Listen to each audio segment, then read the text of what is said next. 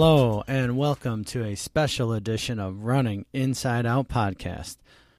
You see that uh, that special music means it's a special episode. See that?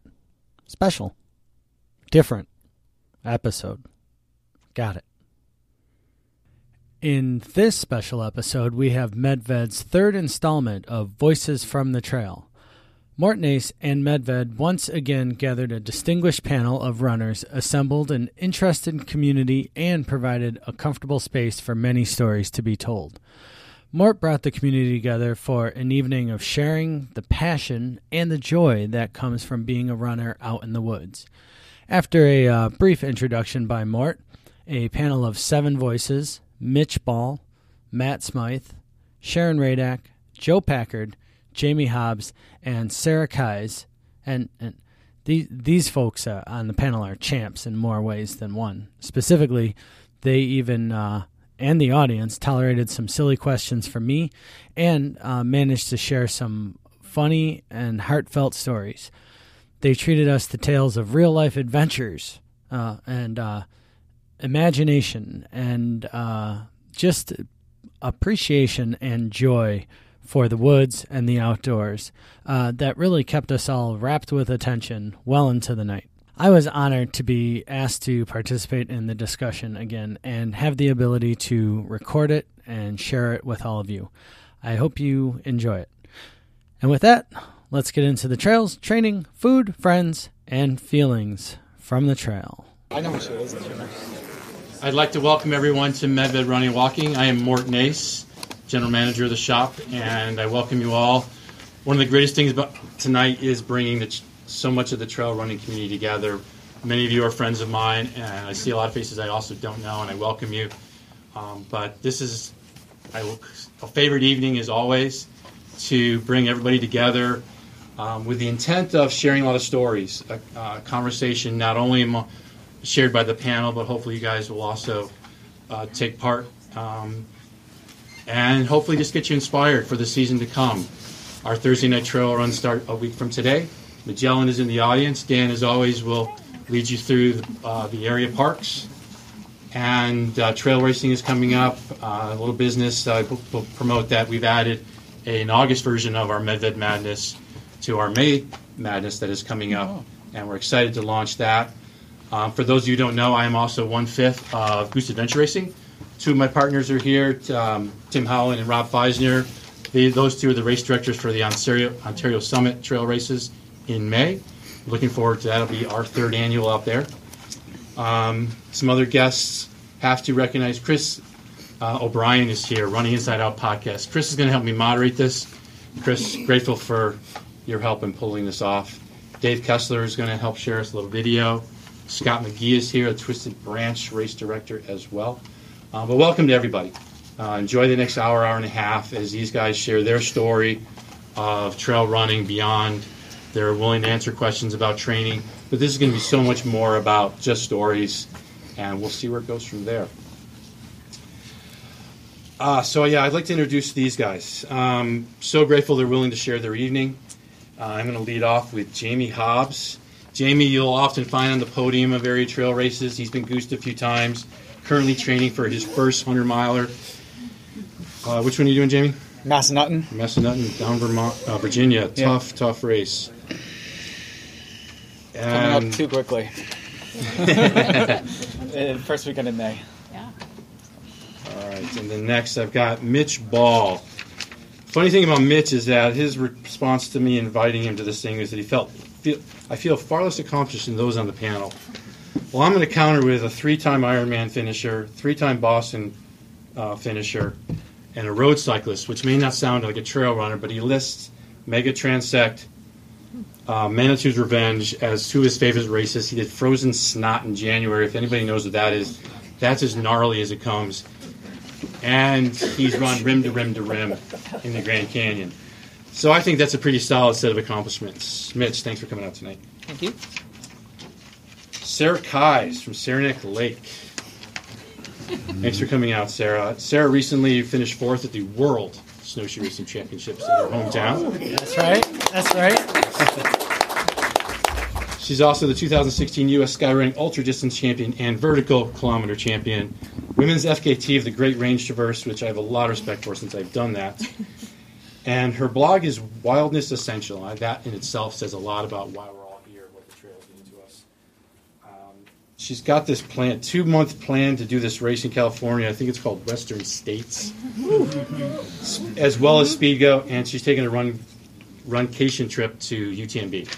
So, pretty solid set of goals. Looking forward to hearing more about that. Sarah, thanks for mm-hmm. coming out. I have to follow that. Well, then Sharon Radak is here. Sharon calls Bristol Mountain still Stid Hill her backyard. She lives down that way. She trains on them. She runs them. She rides in her mountain bike on them. Races her mountain bike on them. She skis. She ice climbs. Uh, I invited Sharon here because I know she's up for just about anything. And Sharon, thank you for coming out. Joe Packard. Joe's uh, been a longtime customer, guy I trust for his opinion on a lot of the gear that we sell. Pick his brain for what's working for him. He's a 10-time finisher of the Can Lakes 50. Granted, that's a road race, but long, tough road race. And I don't know of anyone that gets faster, gets older. His top three times are his last, his three most recent races, all in his 50s, with a PR of 829.42. Counts uh, our six-hour snowshoe race is one of his favorite events too. Joe, thanks for coming out. Lastly, we got Matt Smythe here, fishing poet. Um, before I go further with the introduction here, I'd like to show his video, Give Me Trails, because that I think does more to introduce Matt than anything that I could possibly say. Give me trails. Needled whisper paths through the pines and their sharp jabs and busted spokes and whirls at shoulder, hip, head height. Tangled, close crowded paths through gullies and shadowed low places. The willow swing of thorn brush gripping my shins, forearms, and biceps. Glorious muddy stretches that try to swallow my feet alive. Give me sudden right turn uphills and skittish greasy downhills and roots like backbones of some long gone earthen civilization rising if only to keep me paying attention. Give me wipeouts and grit in my teeth, sweat salt in my eyes. Give me deer that don't hear me coming or going, fox that go on about their meandering way, geese, woodpecker, hawk, jay, blackbird. Give me trails. I run solo, but I'm not alone. It's in my blood, my Blackfoot ancestry. I feel them running with me, and the hair on my neck and forearms stands on end. I hear them in the wind off the lake and in the song of leaf branches overhead. I was given endurance and two legs that respond when I say go. I was not given excuses. I run because I can and carry everything on these two feet and shoulders until I carry nothing. I run to honor these trails because they have my respect. There's no machine stride in me, just my heart and will in these woods. Here I am, mortal. Here I will live forever, native. Here I outrun my heart and scramble from insane to sane. Here I am honest and unflinching and vulnerable. I run toward pain, through it, from it. I run heartbroken and hopeless and swearing into the hungry green. I run whole and happy and singing into the hungry green. I run thirsty, my tongue tasting like copper and blood in a life that is alive. Alive. I am alive. Give me trails so that I can run. Wow.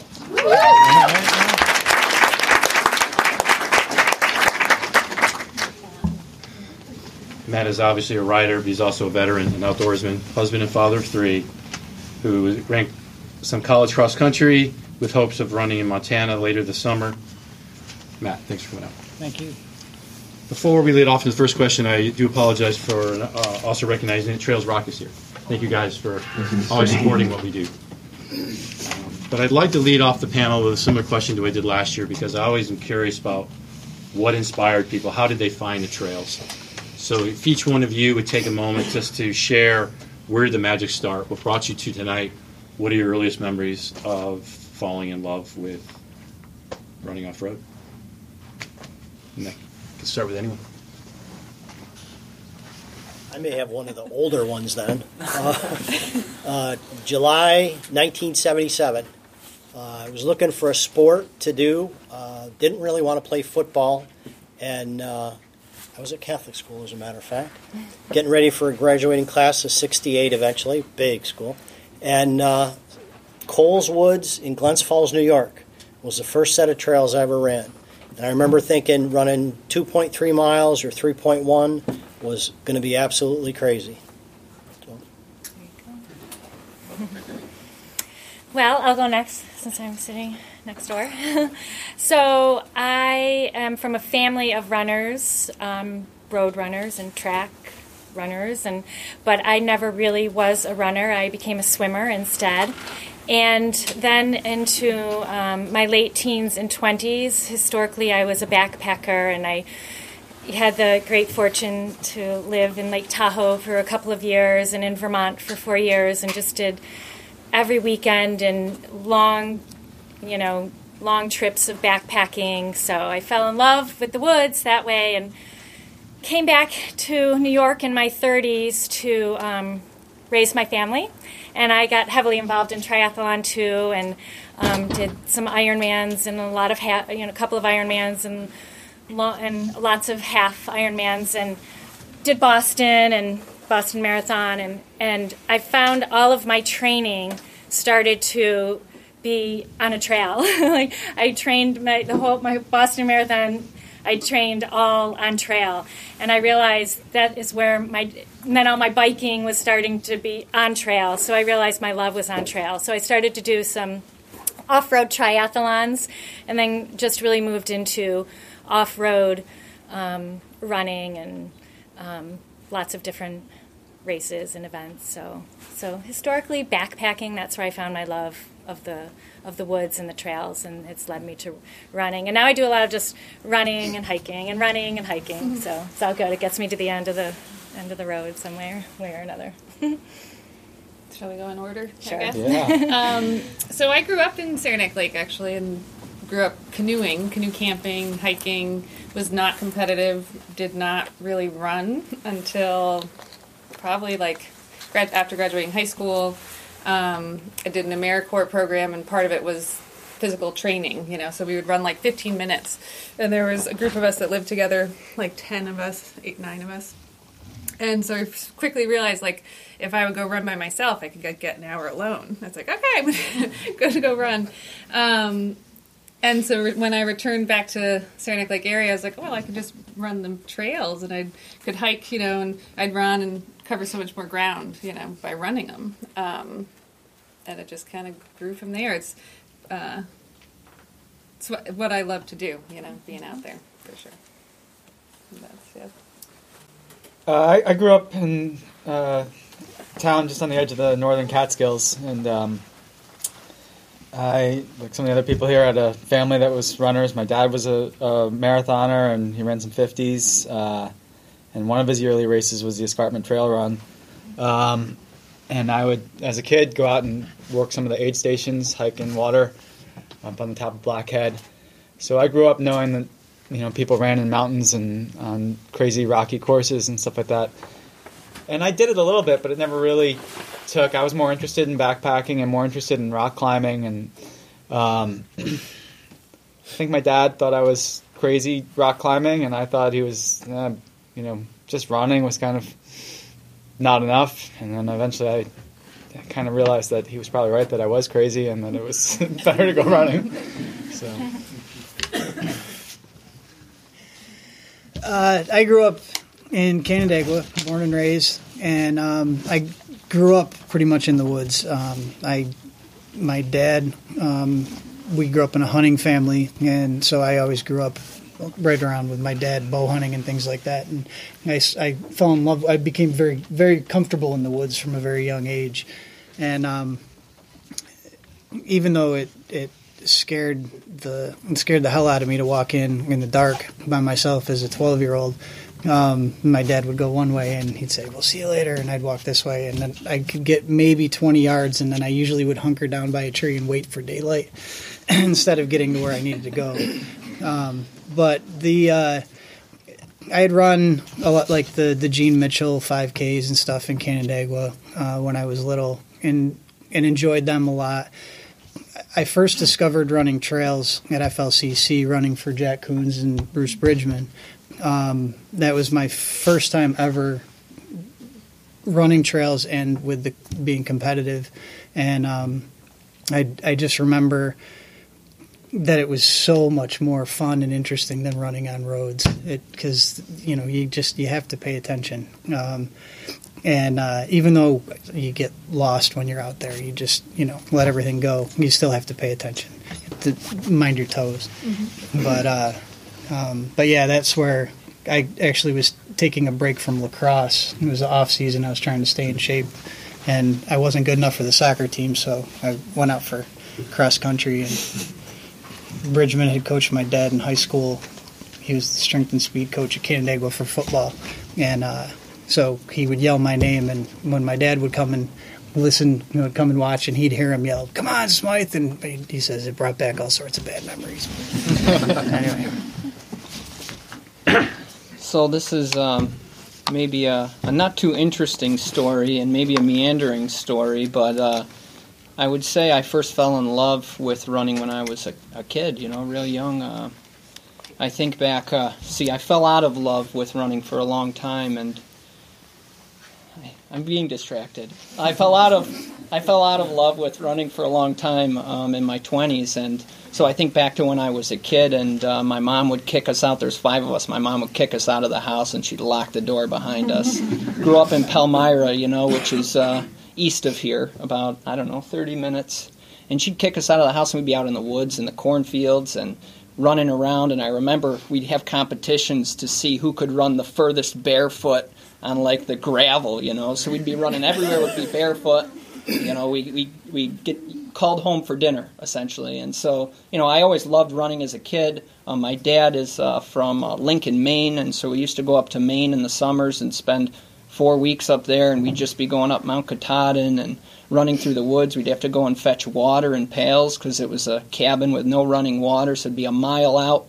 You know, you'd get grab two uh, milk jugs full of water and run them back on the dirt road. And uh, you know, I also think about my dad taking us up in the Adirondacks, and we'd just go up and down mountains. You know, and he just we he, we'd, we'd sprint ahead, and you know, we might not see him for an hour. He'd come trugging behind us. Um, so yeah, that's really you know I think back to that and being a kid and how much I loved running. Then uh, you know move forward to high school. Um, I ran in high school. Um, then I ran a year of college, and really I fell out of love with running. I felt like it was too much pressure. You know, I really when I'm out running, it's I'm I'm not doing it for other people. Maybe it's my Roman Catholic background and trying, you know, the guilt of not um, meeting people's approval in races if I have a bad race, but really I think about now, I, I fell in love again. Um, so I took like 10 years off after that one year of college running. And I came back to it and I uh, started on uh, the, the Dirt Cheap Race series. And I was chasing this guy with dreadlocks. Uh, you know, he, uh, he uh, you know he inspired me. I'm like I got to beat that that first race. That guy with dreadlocks beat me. I'm like that guy with dreadlocks can't beat me again. And so really that's when I I fell in love with trail racing again when uh, when I was chasing Mike Weldon down the trail. But uh, there's a, a lot shout of, out, Mike. A lot of people fall in love when they're behind Mike Weldon. well, for various reasons. So that's uh that's a that's a nice brief, you know, like if you were reading the top paragraph of the story of why why you're all here. Um, and when I asked Mort, I asked him, you know, what was your inspiration? And you guys pretty much covered it all. So like Mort thought we were going to go to eight, and we're all done. Um, so so I was waiting for the first wise ass. So. Um, so one of the things we're talking about our, our love of trails, but um, some of you are very competitive and balancing competitive and expectations versus freedom and love and balance and nature and all that other soft stuff. Um, so, Mr. Hobbs, how do you deal with the expectation of how you think you should perform versus what gets you out into the woods? I, I don't know. I mean, I, I try to reconcile those two things sometimes because I, I think about why I run, and I mean, I always question why I'm running these like 60 mile and you know 50 mile races and stuff like that because there's a bit of low points in them and suffering involved in them. And uh, when I think about it, I think of the two things that I like. One of the reasons I like running these long races is to get out there and, and cross a big chunk of, of um, the landscape, uh, see a wild place um, or a rural place or something like that, and see lots of scenery and really feel immersed in it. And then the other part, I mean, I'm there. I go to race and to compete, and I sit there and I stress about who's ahead of me and who might be catching up to me and so forth. And I'm like, why? How did I fit these two things together? Why, you know? So I don't know. I mean, I just when I'm training, I just I do a lot of my running on my own, and then I just try to enjoy being out there then and, and not worrying about the competition then. But then racing's a, a different thing, I guess. I mean, maybe that's how I, Yeah. I reconcile them. What about you, Sarah? I was gonna say I struggle with that internally a lot. Also, it's like the pressure can definitely take away from the passion. You know, it's like, yeah, why do we do what we do? And I think um, I try to focus more on the journey and like having like this tonight is a wonderful thing. I'm so happy to be here and that my running has brought me here. Um, and like the race is just like you know, it's not a finish line. It's just another thing. You know. But at, at the same time, like crossing those finish lines before everybody Yeah. else. well, yeah. I mean, it feels really good to be rewarded for your hard work, you know? Yeah. Um, and for, you know, knowing what you yourself have put into it, not necessarily like comparing it to other people's hard work, Right. you know? And I wonder what that's like. yeah, and and Joe, like Mort said, you're getting you're getting faster every year. And you're are you measuring sort of your running accomplishments by getting better every year at Can Lakes? So I guess when I when I do these kind of races, I look at it for my own time because I'm a middle packer. I'm not uh, you know a frontline person. Um, a great example It Cast a Shadow. I think it was this year and then last year when you get the sock as the age group winner. I always wonder was I the only one in that age group? Or-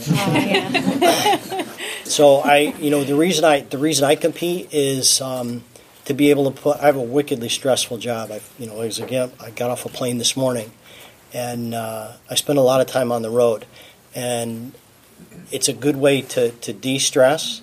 Um, trail running is a good contact sport because I'm always falling and tripping and coming back with scratches and everything. But it's a, you know it's the chance to say, hey, I finished the race, so that bib I got, it's okay for me to hang it on the wall.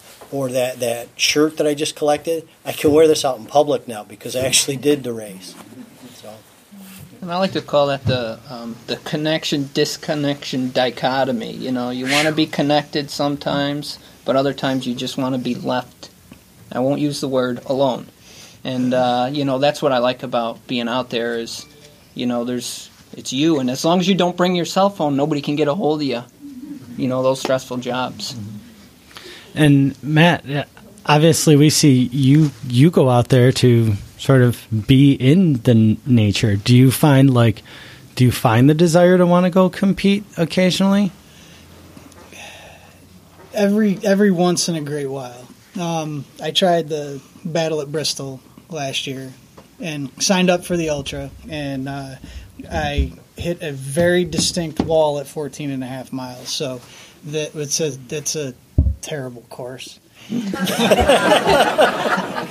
I, I guess I, I'm able to reconcile by not really entering too much. I you know I go and run, and for me it's it's I'm very competitive, but I like just challenging me. So to see, you know, I have this in, in Boughton Park and over in Victor. I've got this. Um, there's two figure eights, or it's a, a single figure eight, but if you run it in both directions, it's roughly nine miles. And I, for a long time last year, I would try to see how much faster and faster I could finish on my own. Um, and you just, you know, you, you sort of get into a groove, and then you know, I get gassed, and I'm like, well, I'm not really doing this for anything other than. So you you sort of lose sight of okay, well, the faster I go, the less I see, the less I'm paying attention, you know. So for me, it's um, now it's it's just trying to get out more consistently and trying to run for a length of time that you would for like any you know like any class or a workout or something like that. And running for that length of time it doesn't matter if it's a really fast pace or if it's you know you know mid range but just paying attention to stuff. That that the poem the narrative was i mean that was 9 weeks in my head 9 weeks of just getting out every other day running the same trails and it it's just stuff that I noticed and connections that I made and when I sat down um, to write it, when it finally was sort of complete in my head, I sat down and it all came out at once. Boom. Mm-hmm. And I sent it to a friend of mine uh, who's a cinematographer, the one who shot it. And he said, We're going back tomorrow and we'll go and we'll shoot. And so we went back and shot it. So that for me, it's there's plenty of competition within myself you know, every now and again I'll, you know, get out and try to compete against others, and it's not even for necessarily stacking up as much as it's just, yeah, it's great. It just to finish is fantastic. So, so Sharon, he just he was talking smack about your mountain just a second ago. It's it's tough, isn't it? It's, Bristol. Oh yeah, I didn't do that race, but it is. It's you know, I climb up Bristol Mountain a lot. I, am I'm, uh, I'm up and down there. It's it's literally pretty much almost across the street from where I live, so I yeah. can go up and down there any time I want to, which is really nice. Any any time she wants to, she goes up and down, up and down that mountain. And I do too in the winter, but I'm usually taking the lift up. I love. I absolutely love it. I just that, that yeah that that was a tough one. Yeah. That was a tough. One. So so yeah, you have Bristol in your backyard. Mm-hmm. Um, what what's that like?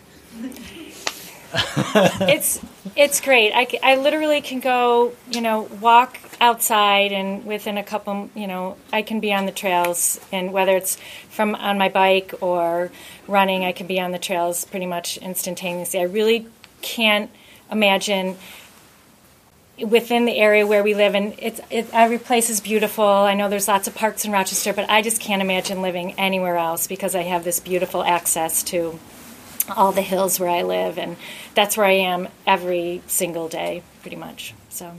Lake yeah. Tahoe seems like it would be pretty nice, though. Lake Tahoe's pretty nice too. Yeah, yeah, that was a nice place to live. a lifetime ago. so, Sarah, you have the you have the same thing. You have the mountains right out your back door. Yeah, um, I mean, having the high peaks right there is pretty amazing. Um, yeah, it, it's. I find that I continually like I've you know driven cross country multiple times. I've traveled quite a bit and always seem to end up back there. You know, there's it's there's something special about the Adirondacks in general, but yeah, that area for sure.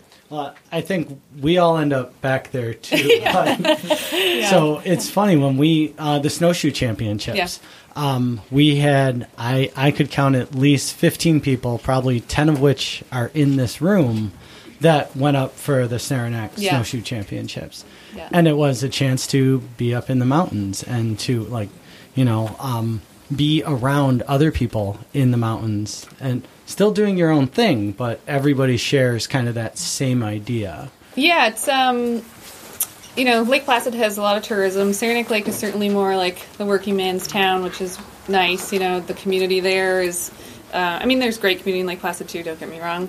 Um, a little tighter, I feel like in Saranac Lake though. Um, and mountain towns, I find, yeah, that you know, you're in the outdoors. You know, you're surrounded by it, and hopefully you can absorb some of that.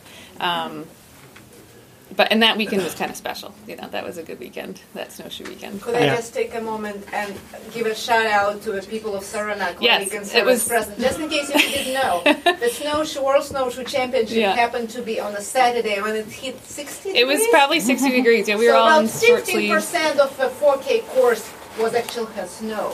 Mm-hmm. About 85% they actually trucked in the snow. They shoveled in. They had people yeah. along the course shoveling snow back as we're all running. Grandmothers to like yes. little kids. I mean, it was really all very over cool. Course yeah. and supporting you. Yeah. And it's a small town. Yeah. I don't know how you guys pull it up, but thank you. That was really amazing experience. Sure, yeah. You're welcome. No, um, yeah, it's a good place to be. I mean, if you haven't been up to Lake Placid or Saranac Lake, certainly try to get up there. It's not that long of a drive. I just made it today. It's not bad. um, and yeah, it's definitely it's a good good place to be. But um, Olga's comments and the reason why Mort is having this speak to those two things. Mm-hmm. It's the outdoors and Yeah. the the community, you know, of people coming together and helping each other out. And you're not asking like how much money somebody makes or what they do for a living or what their political leanings are or anything. You're just in this community doing things. And I wonder, Joe, as you were talking about, you have this crazy job and you got all this crazy stress. Is that something that you look forward to? Is like just bunch of people running? to me, a bunch of people running that's not stressful is like two, maybe maybe three. Um, so I end up finding a lot of places on the road to run, um, or people will say, uh, and my wife is really good at this. She'll say, "You need to go run." Before we have a discussion, so I, you know, I find that wherever I like wherever I go to, to work, I get the same kind of thing. I last week I was in Seattle. The, this part of the week I was in uh, Colorado Springs, so I got to run in Garden again.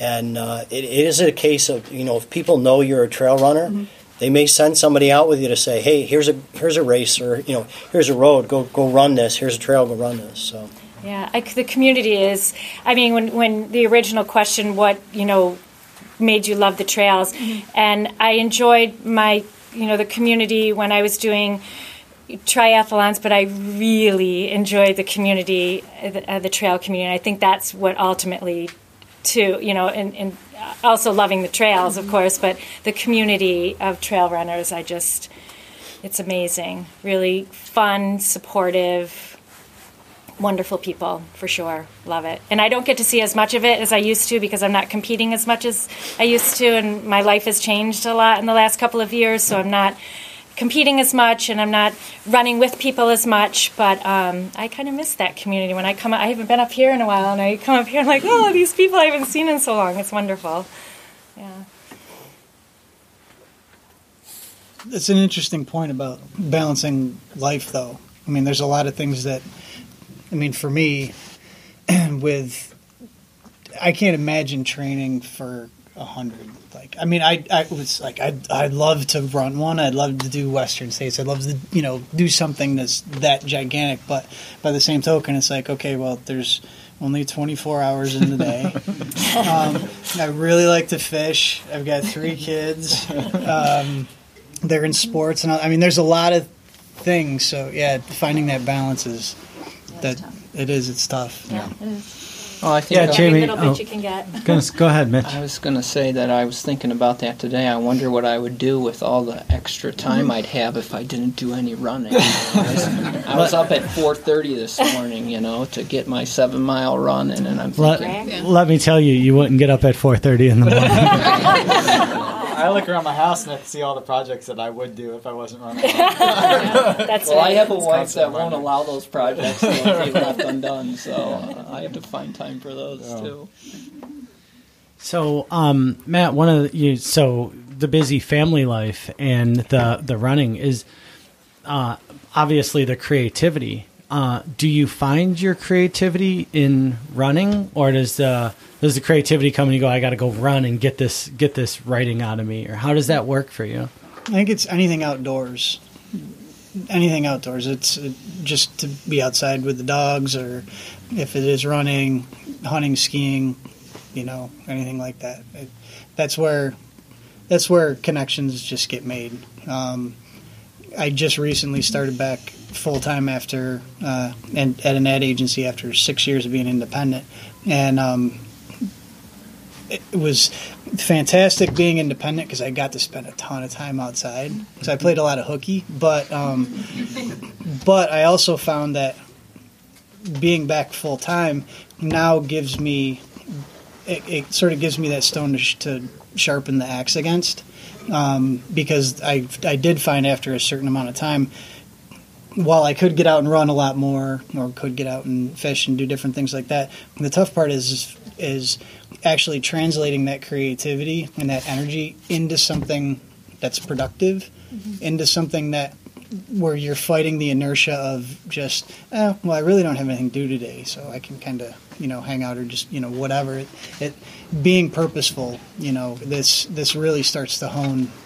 It brings it back towards. I got a, a reason to and a, a place for that creativity to. come And back. and so like now running is sort of like a job in a way. No, no, no, no, no. Ru- It's still very enjoyable, but I, you know, I do have to. I got to fit it in certain spots now. Where I used to just put a bunch of things off, and I would, you know, go for a long time. So. Does Does anybody else find creativity when they're out running? Is there is there some sort of something pop in your brain? Is there a reason why um, you might go out there and you might have the aha moment while you're out running? For me, that's constant, right? Um, I, you know, if I'm running roads, roads can be really mindless. So you can just, it's like a point and shoot, and you can think about a bunch of different things. And if you need to exercise your mind differently and you go run trails, your viewpoint is at two to three feet in front of you. So it's a different kind of creativity, right? Um, I was gonna say no because because of that. Like I I like running trail because I don't have to think about anything else except the trail. You know. It's the Uh, meditation, yeah. right? I Because so I'm- you can't think about much Yeah. else when you're, you know, so focused on everything. Yeah. But at the same I'm- times, there's times where I think about everything and kind of get all those thoughts that are jumbled in your head Mm-hmm. out. And then there's times you think about absolutely nothing. Those are the times that Yep. are the Yeah. best. yep. Yeah.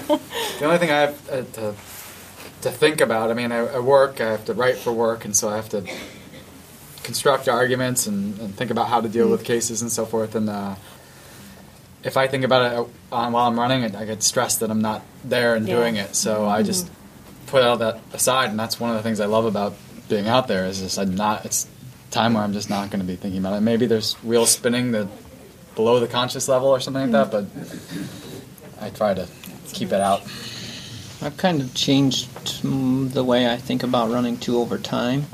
And so I just try to treat it as a mindfulness practice. And mm-hmm. so Yep. a lot of times if I see something beautiful, like before, it would just be like, this is something I need to get done. I need to get this run done. Mm-hmm. I'll stop and, and appreciate whatever it is that I noticed. You mm-hmm. know, I might see some ducks on a pond or something, and I'll just stop and sit down on the trail and, Yeah, and Yeah. watch exactly. you know, Love versus that. Because typically, you know, or what I used to do is just think about everything all the time, and it just is it's too much. You know, you got to put it mm-hmm. away and be mindful in the moment. Mm-hmm. Mm-hmm. See, I probably run slow enough that I don't have to stop. Sound like it. So You there know, might I- be something to running slower. Run So slow. Medved was one of the one of the trips we had, or one of the runs we had in uh, Bountain Pond, and I remember people were flying by one of the hills, and uh, I remember thinking, what, what what is on this hill that everybody's you know flying by, and like pointing down and looking at it, and I'm like bopping along at my normal pace, and it was a snapping turtle. And it was really cool because I had enough time to come up on it really slow, and that past it really slow, and then see it a couple more times. so. You just got you just said you came up upon a turtle slowly. it was, it was just it was there. It was just yeah. just saying. uh, it wasn't in my age group though. It still had a couple years to go, right? Thank you.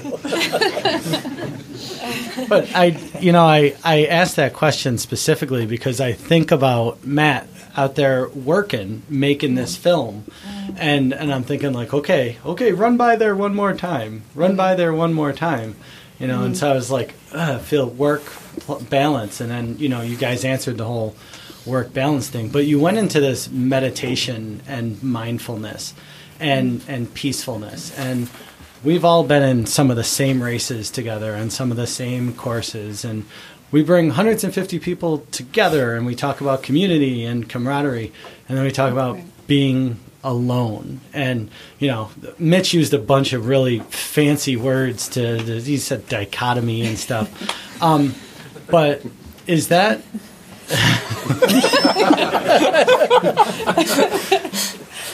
a, quasi dichotomy. I don't know exactly what's going on, but there's a there's a balance there, right? And and we're talking about balance all the time, and um, so now we're talking about stories. We've asked a lot of questions, but stories. What was the time when you were you had to bail on a run and you were out in a place and you had to like and put the brakes on it and it really kind of rained on your parade?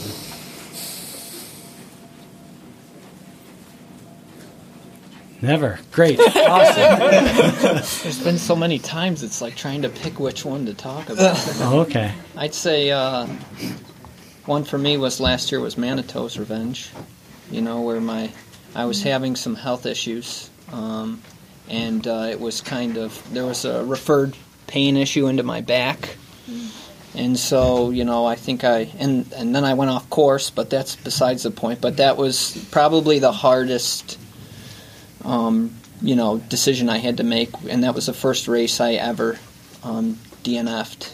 Uh, but it literally brought me to tears, which, mm-hmm. you know, is probably the first time I've cried in about 15 years. Wow. So um, that's how disappointing it was for me because, you know, you do all of this work, and it's hundreds and hundreds of hours of your time and energy, and you put so much thought into it and emotion that you know, when you have to make that decision to pull out of a race and your back is seizing up and, you know, you're just, you're miserable, you know, and so I think that that was, that was a tough one to pull mm-hmm. out of.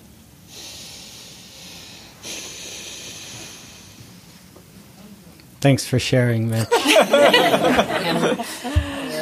I mean, I was going to say I have not DNF'd a race, but in training runs, I've certainly pulled the plug when I've been like, there, there's a fine line of like being responsible, especially like coming up on like spring training in the high peaks. It can be pretty dangerous, you know, depending on the conditions and the ice and if I have the right gear.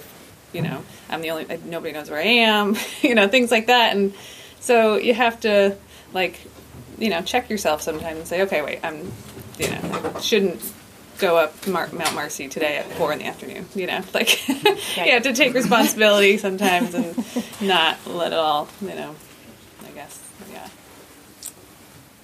Yeah, it's a kind of different subject, I guess. Well, no, and, and maybe it's broad in general, but I mean, where you know this could be a highfalutin, you know, everything is great and you know the clouds and mm-hmm. sunshine, mm-hmm. but there's struggles and there's things to sort of deal with, and there's times when it, you know, your parade gets rained on maybe maybe for some people that you know that they don't consider it being rained down because they're still out in nature. And I thought somebody was going to be like, "No, even my bad runs in the woods were awesome." you know. I like to tell people like nobody likes to say the first like mile or two always kind of sucks like right like yeah. it, so it's not always good like sometimes like ah oh, this is like not my day today you know but by the end of it typically you know i come around but yeah it's not always unicorns and rainbows, right? Like, really isn't sometimes, but. Wow, never, never having DNF'd. Wow. Yeah. I haven't. Yeah. I can give you some of mine. I, I, think one of my one of my goofiest ones that um, that I didn't realize, and we talk about, you know, you guys talk about the, the big races that you're in and the long races that you're in, and uh, I ran, uh, tried to run Finger Lakes 50s for the first time down in Hector. And uh, it was a really, really hot day. It was, you know, breaking 92 degrees, high humidity. And um, I didn't think I was doing too bad. And they, you know, in the pre race briefing, they had talked to us about um, be careful when you get out in the open. You're going to, you know, you'll see the cow pies. Don't leave the fence open. You're going to be by the, you know, et cetera, et cetera. and I remember thinking, I'm going to have a great day. This is, you know, I've trained in heat and I've been running in Florida and all that kind of stuff. And it was like 13 miles in, and I'm coming into the aid station. I remember telling them, it's really hot. You guys said something about pies. Oh, and that's a really cool yellow car.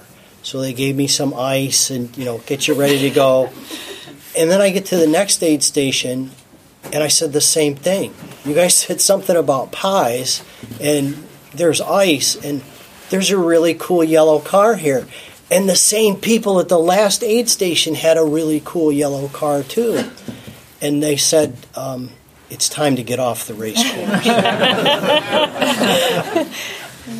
I, yeah. I was thinking about my like training runs where things don't go as planned or something like that. I'd say that I was trying to come up with one where I've had to pull the plug in the sense where it's gone so badly like that. But ninety percent of my runs, I don't have a lot of expectations for the run. I'd say, you know, and I don't even have a set plan of what I'm going to do. Um, I might kind of have an idea, but it's I let it. I adjust my expectations on the fly in the first few miles or something like that, and so and then I make it up later. You know, if I wanted to get to a certain number of miles in a week, I make it up later in the week or something like that. Figure it out. There are some that are key runs, and I I want to do well, but I can't think of too many where they've gone horribly.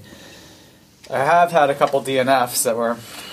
Uh, one was at uh, the Mendon 50K, and I got to say I was pretty pretty happy to DNF that day because I didn't want to run the last two loops.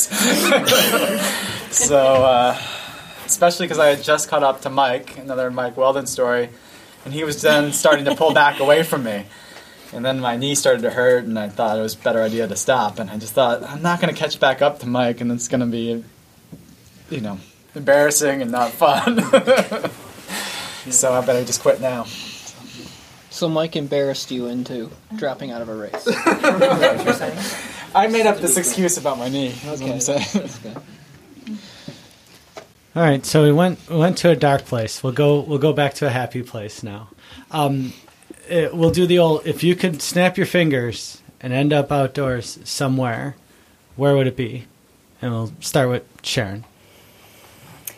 Well, in terms of a race, if I could snap my fingers and be back at a certain race, it'd probably be the Transalpine in um, in Europe that goes from um, Germany to Italy over the Alps over eight days, and definitely um, the most challenging. Um, but by far, if I could get dropped off anywhere again, it would be right there. It was like the most amazing eight days, really hard, and you're out there every day. You know, I, the longest day I think was 28 miles, and the other I think the shortest day was like 18 or something like that. And it, um, you know, you're dealing with so many different things, but. Uh, in hindsight, every second of it was amazing. So I'd probably drop myself off back there. When did you go? When were you? When did you go there? That was, um, what, what year? 13, 2013, like four years ago. You did, I did it with a, a, a partner. You have to have two. It's a two-person team. You stay together the whole time. But um, that was by far my favorite running experience that I've had. So. Angel? Mm-hmm. Yeah. Yeah. Yeah. Anybody else already transported back to their place? Matt? you can see it, right? Yeah. Uh, probably in the um, the Bridger Range, in Bozeman, Montana. Um, I, uh, I I want to be able to run that. They've got a, a twenty miler there along the spine of the the ridge, and uh, that's one that I want to one that I do want to actually train for and get to. Um, and if not up there, then in one of the rivers down below. Which goes in the fly rod. All right. I'm gonna go with a faraway location too, because uh, the most recent run I've done that's not kind of somewhere I can drive to is at uh, Zane Grey and uh, the Mogollon Rim in uh, Arizona, and it's just so different than than what we see here. And I've been thinking more and more about it and wanting to go back sometime. Um, I had a lot of fun there. I didn't do as well as I think I could do on another day, um, but part of me I guess I have two conflicting thoughts about it. Part of me would want to go back and just enjoy it more and enjoy the scenery, and part of me would like to go back and to see if I could run a faster time. So I don't know which one would prevail on the day. We'll see. One month and tickets are 300. Sold out, I think, isn't it? And I would say, uh, you know, I it's not a place, but more of a feeling or an emotion. Is mm-hmm. I want to be transported back to when I was a kid in mm-hmm. northern Maine. You know, Lincoln, Maine, and mm-hmm. Millinocket, Maine. Just being in the woods, and like I said, my parents used to just kick us out of the house, just carefree. The feeling is carefree, I guess, and so it's not so much the location, and that's, you know, something that I would like to do again. Well, I try to do when I do run in the woods alone is be transported back to the feeling of not having anything to worry about. I wish I said that. Yeah, I like that. Chris, can you edit the uh, recording a little bit? well, I think you said a lot more than that in that video. a lot more meaningful, for sure. Yeah, I've been. I was trying to come up with a place. I mean, I've run a lot of places um, out west, and I'm going to be going to do this big tour and running new places, which is exciting. But I can, yeah, I get what you're saying. Like it's the feeling, you know. It's like the uh, the endorphins and whatnot too. But like, yeah, I mean, I can have that feeling on top of Algonquin or right, like out in. Oregon. You know, it's And it's Yeah. awe, you know, it's the Mhm. sense of awe when you see things that you Yeah. haven't Yeah. seen before. You're like, Mhm. whoa. But there's also something special about knowing a place so well and still finding new things, you know, too. And still finding pleasure too. Just Yeah. even if you don't see mm-hmm. new things, just finding that pleasure. I mean, I do the same things day after day after day, and I really never lose pleasure in them mm-hmm. ever. I mean, they do a lot of writing on it too, like Born to Run, you know, where it talks about. And I look at my daughter, you know, when she's doing movements, you know, they're very natural. You know, she doesn't bend at the hip; she squats down to pick things up. Mm-hmm. You know, it's the same thing when you're a kid. You're just, you're natural. You know, you're, I, I don't know, you're unencumbered. Sorry, I'm not trying to use. Uh, That one, that one's okay. That one's okay. uh, but you know, there's there's you're you're just your natural you. You know, your Mhm. your your baby self. You know, and and you have that sense of awe when you see things. You know, and we we lose that. I, I feel like I've lost it anyway. You know, my sense of awe when I see things, and I'm like, wow, that's beautiful. You know, and I think you need to continue to try and embrace that, and being out in nature is Mhm. for sure one way to do that. Joe, did you did you have a place that you went while all these people were talking? Yeah, so I guess I'm thinking backwards and forwards as well because retirement is not that far down the road for me. And uh, when people ask where we're going to retire, we're actually going to move to Maine. We're uh, looking north. at we're uh, we're looking at moving. So there's reason for this. We're looking at moving uh, out to Phippsburg, which is on the peninsula just far from Mm. Bath. Mhm. And the reason we were targeting that, don't laugh, is because once you get further north of that, the hospital care gets less and less reliable. So we figure at least with Bath, you're close enough to get a hospital. Well, I mean, um, you got to think of Well, these Lincoln things. has a right? hospital. Uh, my father was born there. So, you know, we look at it as soon as we cross the river into Maine over that bridge, and you open the windows, it's just such a relaxing feeling. And you feel exactly the opposite when you're coming back from that. So, anytime we kick around and go run in Maine, you, you just get that wide open feeling of, of it, and it's different just because it's it's just a different feeling.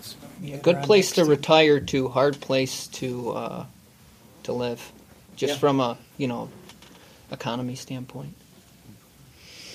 I feel that way crossing crossing from New York into Vermont. You know, Mhm. as you're as you're leaving New New York through like Fort Anne and everything, you see those last couple billboards, and you're like, "Goodbye, billboards." you know, and then, then you're in Vermont, and all the billboards disappear. You know, Yeah. suddenly you're you automatically are more peaceful. You know. Um, so another thing is uh, along with this is friendships, right? And you this this is really ultimately um, community and friendships, and there's some lifelong trail friends here that met running through the woods. And I think each one of you sort of just had a person sort of flicker in your mind. Um, so, could one of you share sort of your your trail friend or a friendship that developed out of the trails? Well, I want to. I, I, I'd start by making this comment. I, I wonder if they could create an app or something where you could, um, you know, Swipe left put your running right. your running profile on there and be like, okay, I'm a I'm a talkative runner. I like to talk the whole time. I'm a quiet runner. You know, like you could.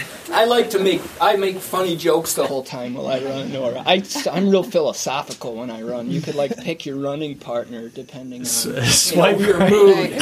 No, I'm not in the mood for philosophical. Swipe right to run with Mitch.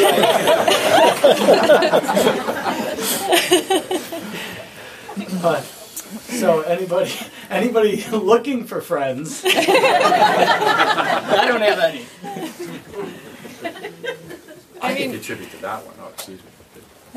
Uh, I was just gonna say my. I mean, my best trail friend's my dog for sure. Um, uh, yeah, I've certainly made a lot of like human friendships out there too. Um, but I mean, yeah, she's the best. You know, So not a talkative.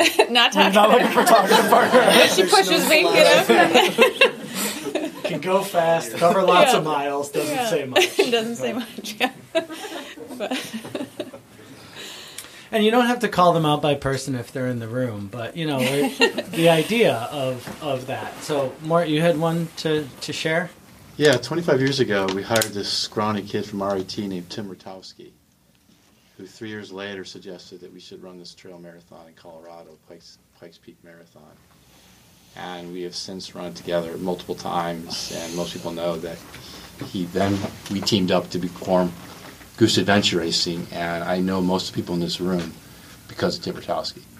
And we've gone to dances with dirt together, pikes, um, quite a few number, quite a few other events, adventure racing now.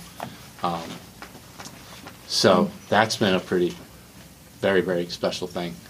Um, But but at first, was it that way? Yeah, well, we played.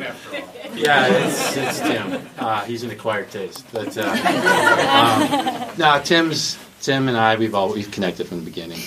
You know, he's not a sympathetic, sympathetic character. He introduced me to mountain biking by taking me to High Tor, and a lot of people in this room know what High Tor is all about. And so I took my bike for a walk that day. Um, but it's been great, and you know we continue to test each other's limits with Rob and Howland and some other friends in this room. Um, but yeah, if there's there's one person I can identify, and working together, but then Pikes came up. Okay, and then that itself going back several times. So Yeah, and I have one like that too. And um, James Brennan, you know James, uh, we met in our graduate and then our postgraduate program we were in at, at Brockport at the time, and um, he told me he's like, oh, I I do running and I do triathlon. You should come out and you know I had said I had, I used to run when I was younger, and I said okay, you know I, I'll give it a try, and then ever since then we've you know, anytime that we're scheming up something, you know, it's, you know, it's together, and you know, it's been a great, great friendship, and he's he's an excellent guy. Uh, yeah, that's what I like about it, though, and that's what I like about doing this kind of stuff. Is it's just like, hey, what about this? Have you- have you heard of that? Have you seen that? You know, and so then you're just like, okay, let's go, and off you go. I my trail friend is my, my is, Angela. She's here tonight. but we met um, down at Kershaw Park in Canandaigua over triathlon. Actually, I offered to loan her my wetsuit one time. and We've been friends ever since. We went through the whole triathlon fun together, and now we have had a lot of really super super fun um, running adventures together, and like you know ones that are epic and then just you know any day of the week we live close. So you know there's not a lot of people down as many people down there. So we live close to each other so we're able to you know any given day try to make it happen and go to ontario county park or high tor stid hill or up and down bristol mountain a thousand times or whatever so A thousand times. It's not lost on yeah her and Yeah. her friend. I won't be goaded. yeah Well, maybe. we've shared a lot of good times yep lots of talking I've made a lot of friends through through running here. I mean, I think moving up, I moved here mainly for my wife's job up here and so forth, and so I didn't really know anybody when I got here, and pretty much everybody I know now is um, either a friend of my wife's or someone I met through running. Um, and uh, so there are a bunch of people I could call out for for good trail friends and so forth. But you know, I think it probably isn't a surprise that I'll, I'll call out Mike. Um, and you know, there's a few things that, that fit together when we ran, started running together, and that were pretty similar uh, abilities and so forth. And we are both just looking for somebody to run with throughout the one of the coldest winters in in Rochester memory and so forth. And he was the only one willing to get out there and and do stupid runs with me. But I think what what worked and what works is that mainly is that I don't know anyone else who's as willing to be as disorganized as I am about running and approaching races. Like, I mean, I just tell a story. Mike paced and crewed me at uh, Laurel Highlands 70 mile race, point to point down in Pennsylvania. And we got there with one car. And, you know, he was going to jump in the race with me at mile 45 and run the rest of the way to mile 70. Well, we didn't have a plan for how he was gonna. I mean, we're gonna get to. Clearly, he had to leave the car somewhere at mile 45. We're gonna get to the finish line at mile 70, and what were we gonna do? You know, we didn't didn't worry about it. What'll work itself out. And so, you know, Mike's was brilliant enough to, I think, if I recall correctly, put a few beers in a plastic bag with some ice and give it to someone else who was crewing there friend who was going to be at the finish line and said, "Hey, can you bring these to the finish line for us?" Uh, but other than that, we just had to get at the finish line and then be like, "Hey, anybody want to give two really sweaty, smelly guys a ride back to mile 45?" And we got someone, or Mike got someone to agree. I was too out of it to to do anything helpful, but I think we probably made an enemy out of them because they we, they got lost trying to get us to the car, and you know ended up driving much further than they needed to in the rain and so forth. So, you know. But that's the best part about trail running people. Yeah. They'll give you a ride. Yeah. Okay. Um, anybody else got any friends? Anyone? I'm, I'm a big. So let me let me throw out something a little bit different um, because I tend, you know, like Sarah mentioned, she, mentioned her dog. I tend to spend a lot of time running by myself, um, and I like to run by myself. But I found um, through trail running and running in general, a lot of people that really inspire me, um, um, or will challenge me to do something different. So running, when we first moved here, almost 20 years ago, um, running road marathons and starting to, to train for that. And I met Tom Perry. And uh, Tom Perry and Rick Cronice said, "Hey, there's this little race in Mendon Ponds called a 50k, and all you got, all you have to do is run six extra miles in this loop, right?" So that's how part of that started. Um, and then, you know, I, I remember uh, looking for something different to do in the winters. You know, running outside was was fun, but I was what else to do?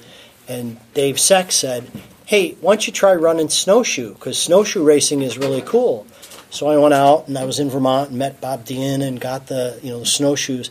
Then when I came back to do the first race, and Dave was on crutches after having fallen and busted his kneecap. Um, you know, so he, and Mort, you know, Mort saying, "Hey, try this race out in, in Mendon Ponds." When most of it was going to be underwater, and we got lost being at the back of the pack. But I find a lot of people that inspire me, even as a as a solo runner, to go try something different, get out of your comfort zone, uh, go get injured. You know. Which is, you know, it's great because I was going to ask you next question. Of those friends, which ones of them have talked you into doing something stupid? so have you ever have you ever been out with that friend or a friend and you were like, yeah, what the heck? And have you gotten into a situation where you kind of stopped and said, huh, wait a minute. Okay, let me tee one off. so I run with Oven Door on Saturdays, and uh, Chris Hoople and, and Dan Kress uh, and I used to run a lot together, and they talked me into, uh, hey, you ought to try Bull Run. Um, had never had been on a, a trail 50 before, so the first year I was like seven miles into it, and got a really bad ankle sprain, and uh, I realized that was probably pretty dumb to do being that far out. Um, but it was the kind of thing that said, well, you ought to go back so you can finish that. And that's actually next week. So I've been going back to that race after that just to say, hey, it's not that dumb of a race after all, you know. So you're going to Bull Run next week? Next week, yeah. Woo, good luck.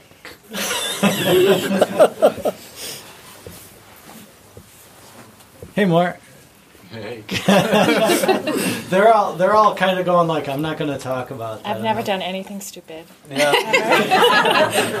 so All right, so I'm gonna ask Sarah because Sarah has drove across the country Mhm. in her car, in her truck, right? Yep. Drove across the country in your truck. Um, y- nothing happened.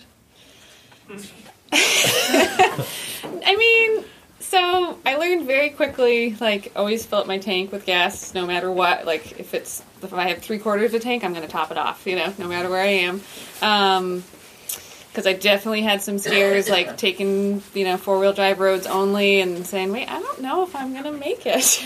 you know, I guess I could run, you know, and get hopefully get some help, but um, you know, n- yeah, I mean, like I've done some, you know, with the dog. She typically scares away most things. Like she comes with me on these trips, so lucky that she like we haven't had any encounters with like grizzlies or you know the worst of it was a badger two badgers in uh, washington state a couple years ago and that was a little like okay this could be bad you know we are out on the pacific crest trail quite a few miles out and i certainly didn't want her to get you know injured um, but yeah i mean again knock on wood so far things have been pretty good I was in um, the first time I had gone out west, and this wasn't trail running, but it was hiking a game trail um, to go back and fish on the Henry's Fork.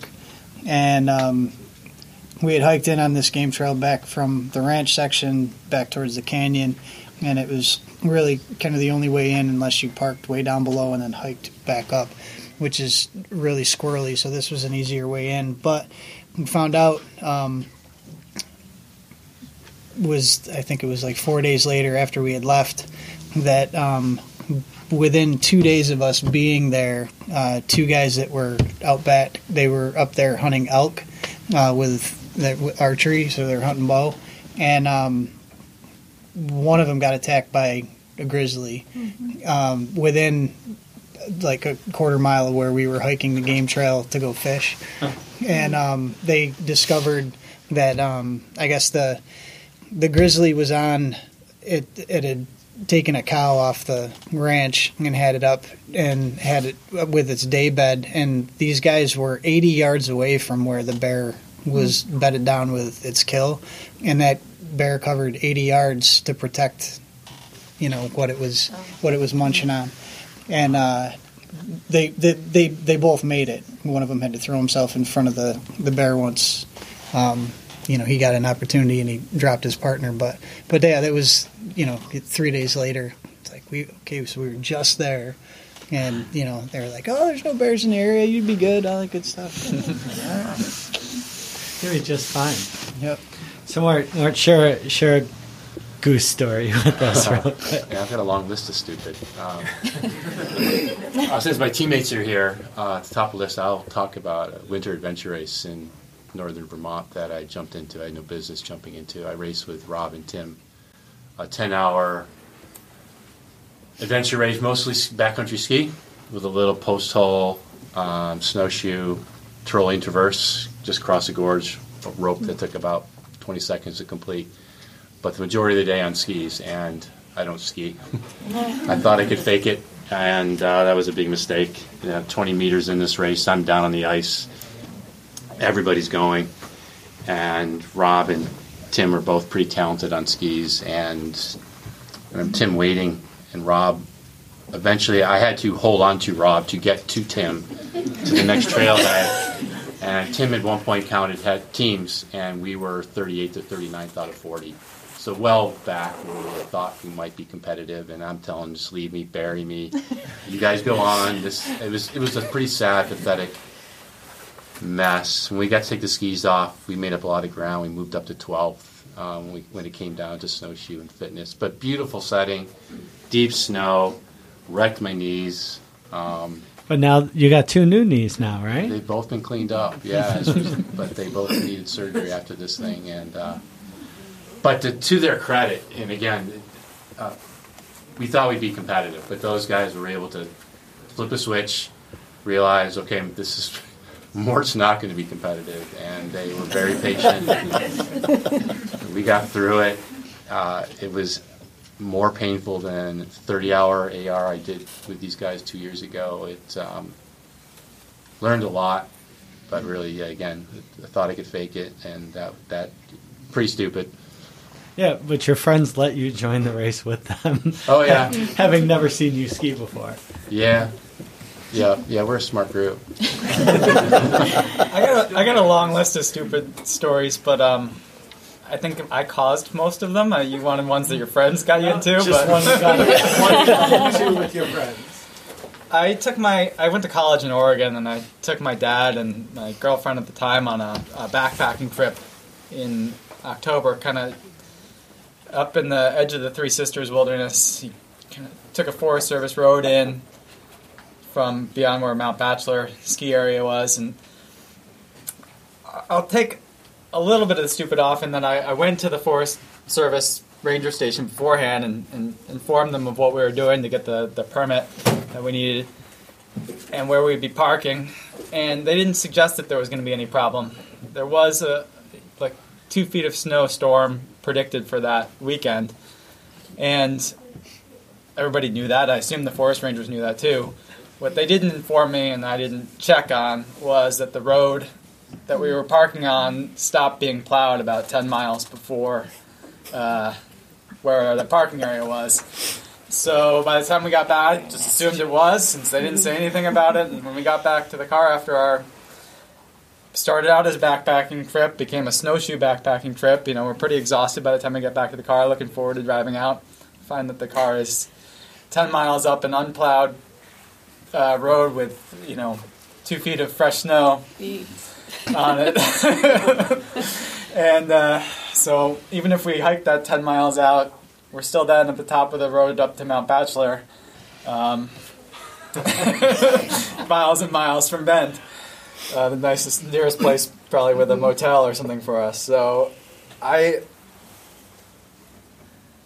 I volunteered. I think they sat in the car and kept it warm. I volunteered as the the person that had gotten us into this situation to to try to run out and get to the road at least. And I started, and turned out there were a lot of. Uh, luckily for me, there were a lot of people out enjoying the first uh, snowmobile trip of the uh, of the year of the season, and they gave us all a ride out. Uh, I was told that my car was going to stay there for the rest of the winter. but we uh, did manage to get it out. I mean, now the story will just go on, but it turned out that someone with a snowcat was willing to, to haul it out for uh, uh, like 150 bucks or something like that. And uh, so I, but I had to sit in the car and steer to keep it kind of going straight behind the snowcat. So there's some pretty sweet pictures of me steering my car up the snow, waving to people, looking at me like, "Oh, look at that." Jackass who got his car stuck. So, sir, you meet many rubes like Jamie up in the decks. No, that's a good one. Yeah. that's a good story. we did uh, we did a backpack. My buddy Dan plans all of our backpacking trips in the Adirondacks, and once a year we do a winter hiking trip where we snow. We'll park, snowshoe up a couple miles to a camp somewhere, do a day hike, and come back down. Well, a couple years we went to Hunter Mountain a couple of years ago, and he's like, "Oh, it's great. It's you know they got about you know 14 inches of powder right now, and it'll be cool." And so we went, and the valley that we were in just I don't know started getting pummeled with snow while we're in the middle of this hike, and we're like. I was like, Dan, did you not? He's like, yeah, they're supposed to get 14 inches. I said, wait a minute, no, you said they had 14 inches. He's like, no, they're supposed to get. So by the time we're in the middle of this hike, um, the trail markers were at our ankles. So we're in snowshoes with the trail markers, and we just we had to dig a hole and like camp next to a giant rock and hope that we woke up in the morning and weren't buried by snow. That's what you get for trusting your friends. All right, so um, next up, everybody wants to know about Western states. so, so um, let's start with the uh, the rest of the panelists talking about their dream race, and then we'll talk about Western states. Um, I did want to ask Sharon one thing. Wake up, Sharon. I'm awake. you said you said these two words that I don't really hear go together very often. Use off-road tris. Mm. So tell me about an off-road tri. Uh, well, you you don't you swim usually. and Off-road. You swim off road. you swim off road, and um, you mount. It's mountain biking and trail running. Basically, are the two other aspects of it. So, Mhm. yeah. Oh, great, great Yep. story. Did you want a story? I don't know. I just saw you want to know what it was. Yeah. Just giving you grief. I just wanted to make sure we cover that because it's Yeah. in it's in the notes. I Ah, yeah, that's what are the distances that you've raced often? Um, it's you know they don't have the epic distances like the on road, but um, usually like a Olympic type distance. So 10K run? yeah, 10k run. Uh, I can't remember the distances in Olympic anymore. It's been so many years, but but usually the mountain biking w- might be like 12, 13 miles, just because you know that's a long you know on a mountain bike it doesn't you know, it's not much on a road bike. A mountain bike it takes a little longer, and then the swimming is what mile, half mile, something. Do they have like them that. around here? Um, yeah, they have them around Yeah? here.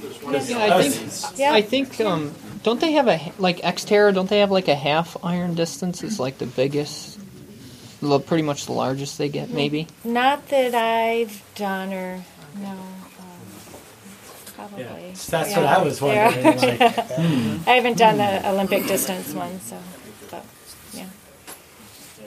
Nice middle, right? Get, Yeah, get it done. You can get off the couch the next morning. Right? That's sort of my philosophy. The faster I go, the faster I get done. Right. yeah. They're fun though.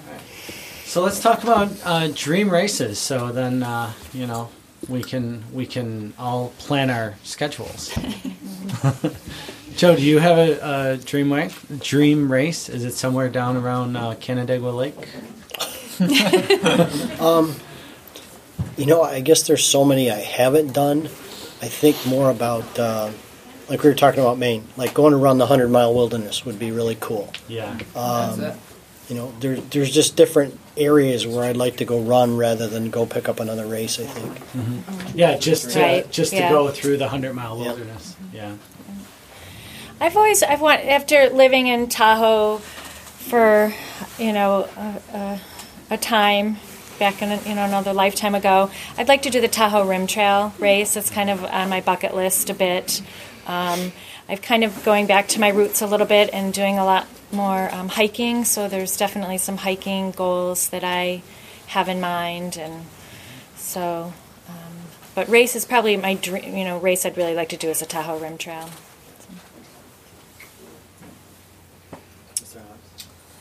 Uh, there's too many. I don't know. Um, I mean, I'm trying to get into the Western States uh, by keeping a qualifier in the in the lottery every year. Hopefully, my odds will be in my favor. But you know, par- uh, that's partly just the history and the the prestige of the race. Uh, There's other races that I think, just looking at the course and the and the the parts of the country in, that might be higher on my list. And I don't know if I like the hundred mile distance as much as I hope to. I- The I'd like to go even further, and the the Fat Dog course is really just looks like a dream. It's out in British Columbia. I spent a bunch of time in the Northwest, so that just looks beautiful. I don't know about a. Well, I suppose the Bridger Ridge Run would be probably the race that I'd like to do, but I'd like to do rim to rim. That we went to. Uh, I got married this past summer, remarried this past summer, and we went to Grand Canyon and uh, Zion, and um, I, that was my first time seeing the Grand Canyon, and it was took everything not to just go careening over and like. yeah. So it was. Uh, I'd love to go back and and figure that out just to just to do it, not as a race. Just to, I'd do it again. I'll do the hundred mile with you too, because that's one. Do 'em all. Do 'em all. I, I have would, I would say though that mine would be Leadville, hundred, Yeah. because it's always had a little bit of mystique to me, you know. But then outside of that, it's just I, I'm kind of moving over towards not focusing on races and just doing adventure runs, Mhm. Exactly. which is like I want to do the presidential range this year. I'm hoping Mhm. out and back, which Mort has done, um, and then you know I want to do the hundred mile wilderness. Matt, one of uh, one of my friends talks about like um, the backwoods brush hunting out west and being being fit enough in order to cover enough ground to get far enough away from everybody. Is that a thing that you often like think about? It is. I I want to get out west with my dad uh, to elk hunt at some point in the next couple of years. He's always like, if we don't get out soon, you're gonna ha- I'm gonna have to ride a horse and all this, and we're not supposed to ride horses or go. We're gonna hike in. So he's he's like, I'm not gonna be able to do this much longer. So you gotta you gotta plan it and make it happen. So yeah, there's there's a there's a level of you know the fitness with with running and what have you that yeah that always plays a little bit of a role in you know in the, in the back of my mind. Right, so Sarah, you got this. You got this little race. There's there's somebody like Jamie who's running a hundred miler every year just to just to get a ticket to get a chance. And how did you, know? you get it? So, I got in. Um, Jolbo was one of my sponsors, um, nice. and they get a spot. spot. Yeah. yeah. and so I was offered the slot this year, which was I was floored. Um, and of course, yeah, of course I'm going to do it. You know, it is. It's a it's a bucket list race for everybody. Well, maybe not everybody, but certainly for me. Um, I wouldn't say it's my like dream race by any means, but I was offered the opportunity and I'm going to seize it. Um, I mean, Hardrock is up there for sure. That's definitely like the next. Good job, because yeah. I was going to ask. I was going to say yeah. you're you're a sky racer in yeah. Western States is a yeah, definitely. It's definitely not. Um, you know, I've been running. So this winter, I've been running all road basically because we have so much. We actually have quite a bit of snow this year up in the Adirondacks, which is good. So I've been doing a lot of skiing, but um, yeah. So I've been trying to transition into more of a you know that kind of a running, dirt road running, I guess. Um, yeah, I mean, I'm I am so excited. I I'm more excited. So I'm doing this two month tour to get there, um, which I'll be running in um, Jackson Hole for a little bit, and then I'll do the Zion Traverse, which I'm super excited for that. And I hopefully will do a rim to rim to rim as well, um, and then a Mount Whitney FKT attempt. I think so.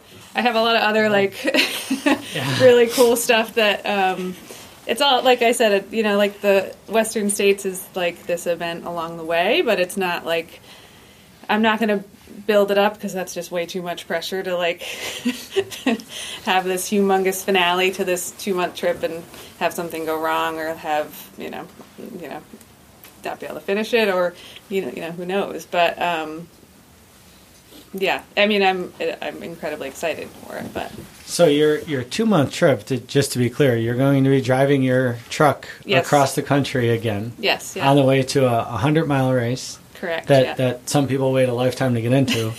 and yeah. and along the way you're going to have like four other things that people try to do once in their life. Yeah. Yeah.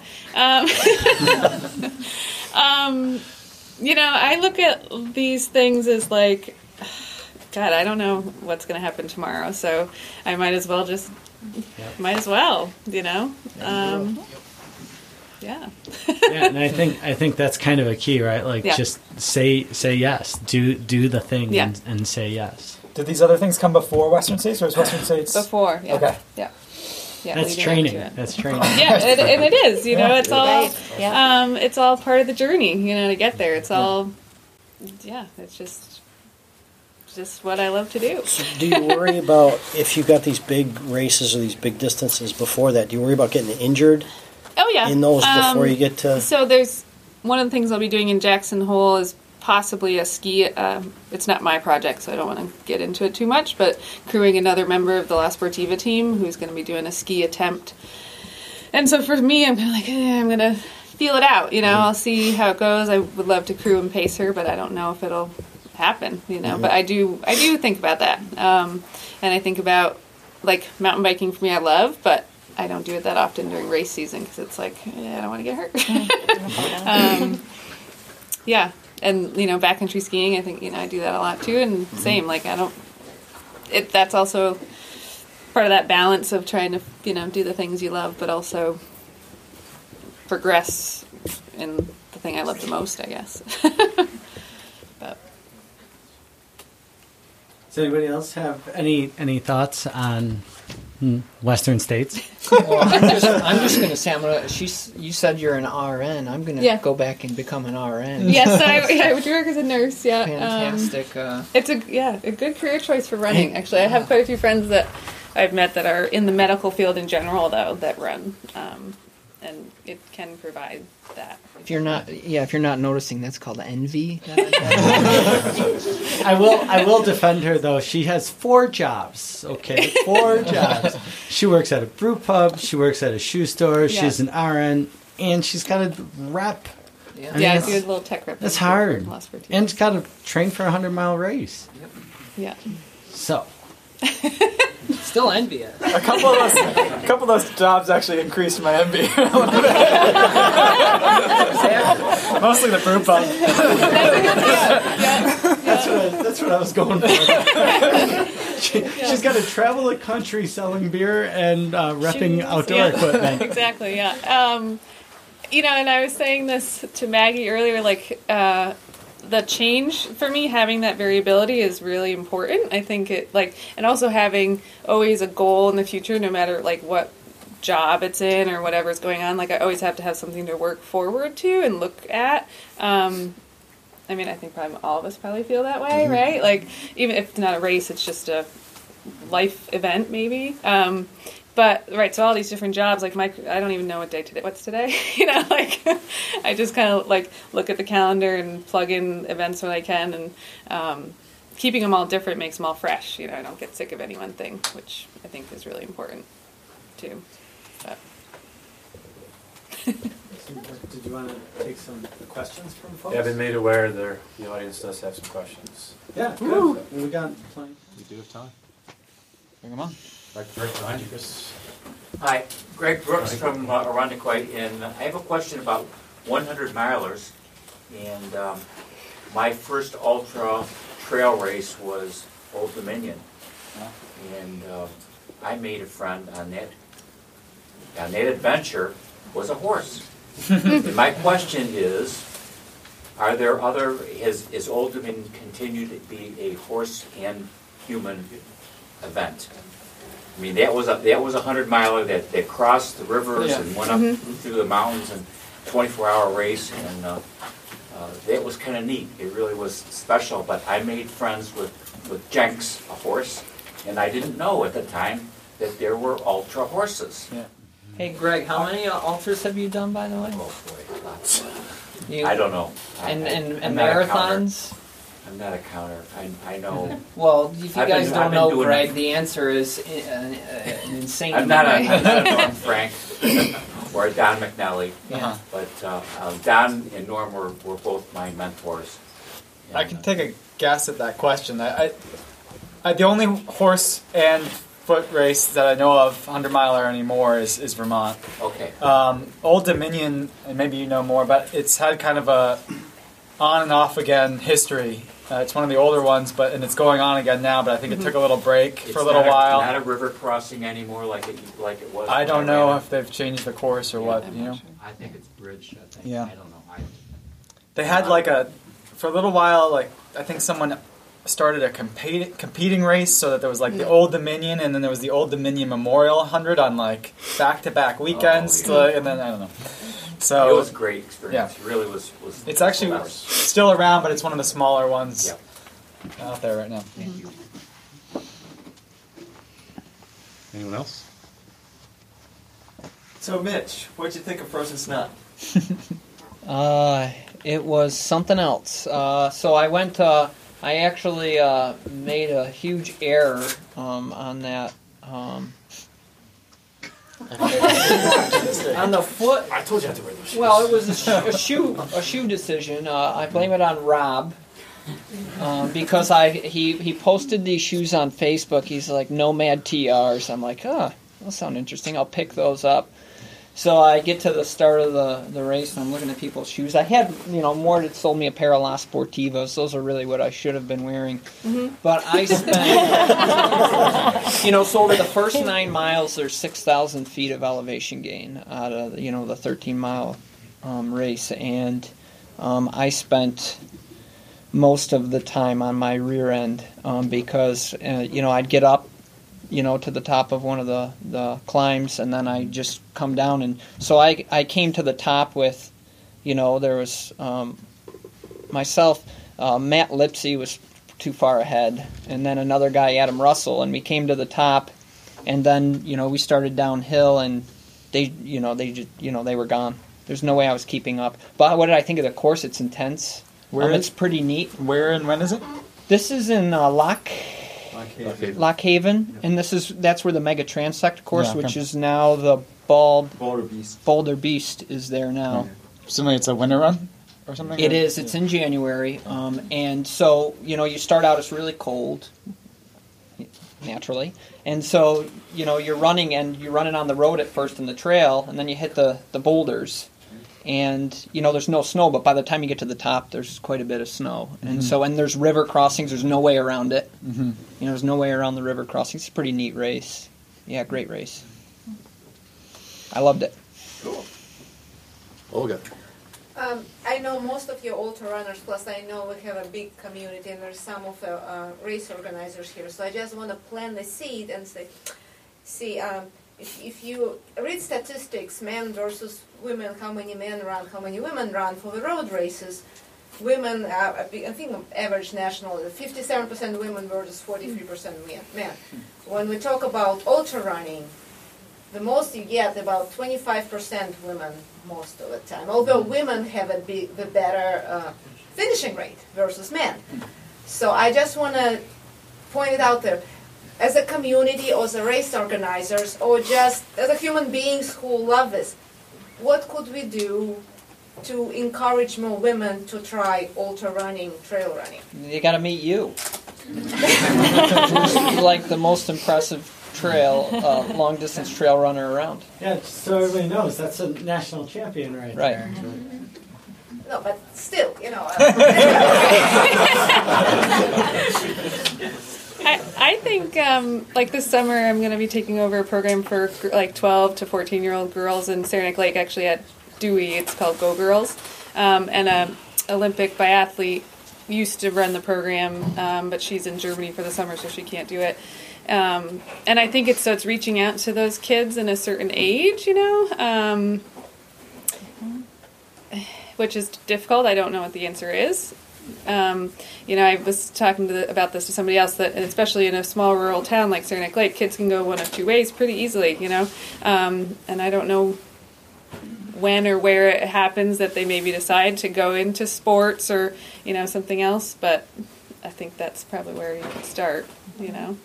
Um, Chris, I think I have a somewhat of an answer for that, and I think as a community, I- what we have here is, is a little bit special compared to some other areas, where what we do here and what we've been really focused on is saying, you can.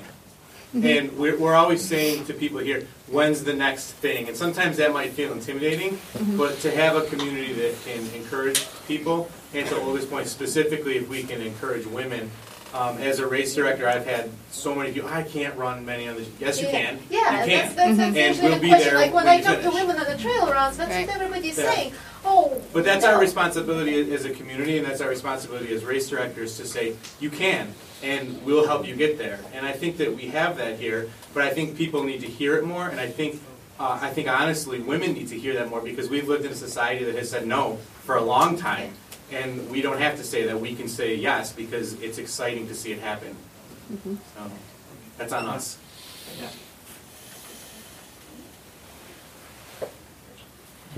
So when you uh, go out west, do you ever worry about elevation, the difference? Um, just because you you gain about 3,000 feet easily, and then you have to run from that point. So do you? How do you prepare for that, or do you?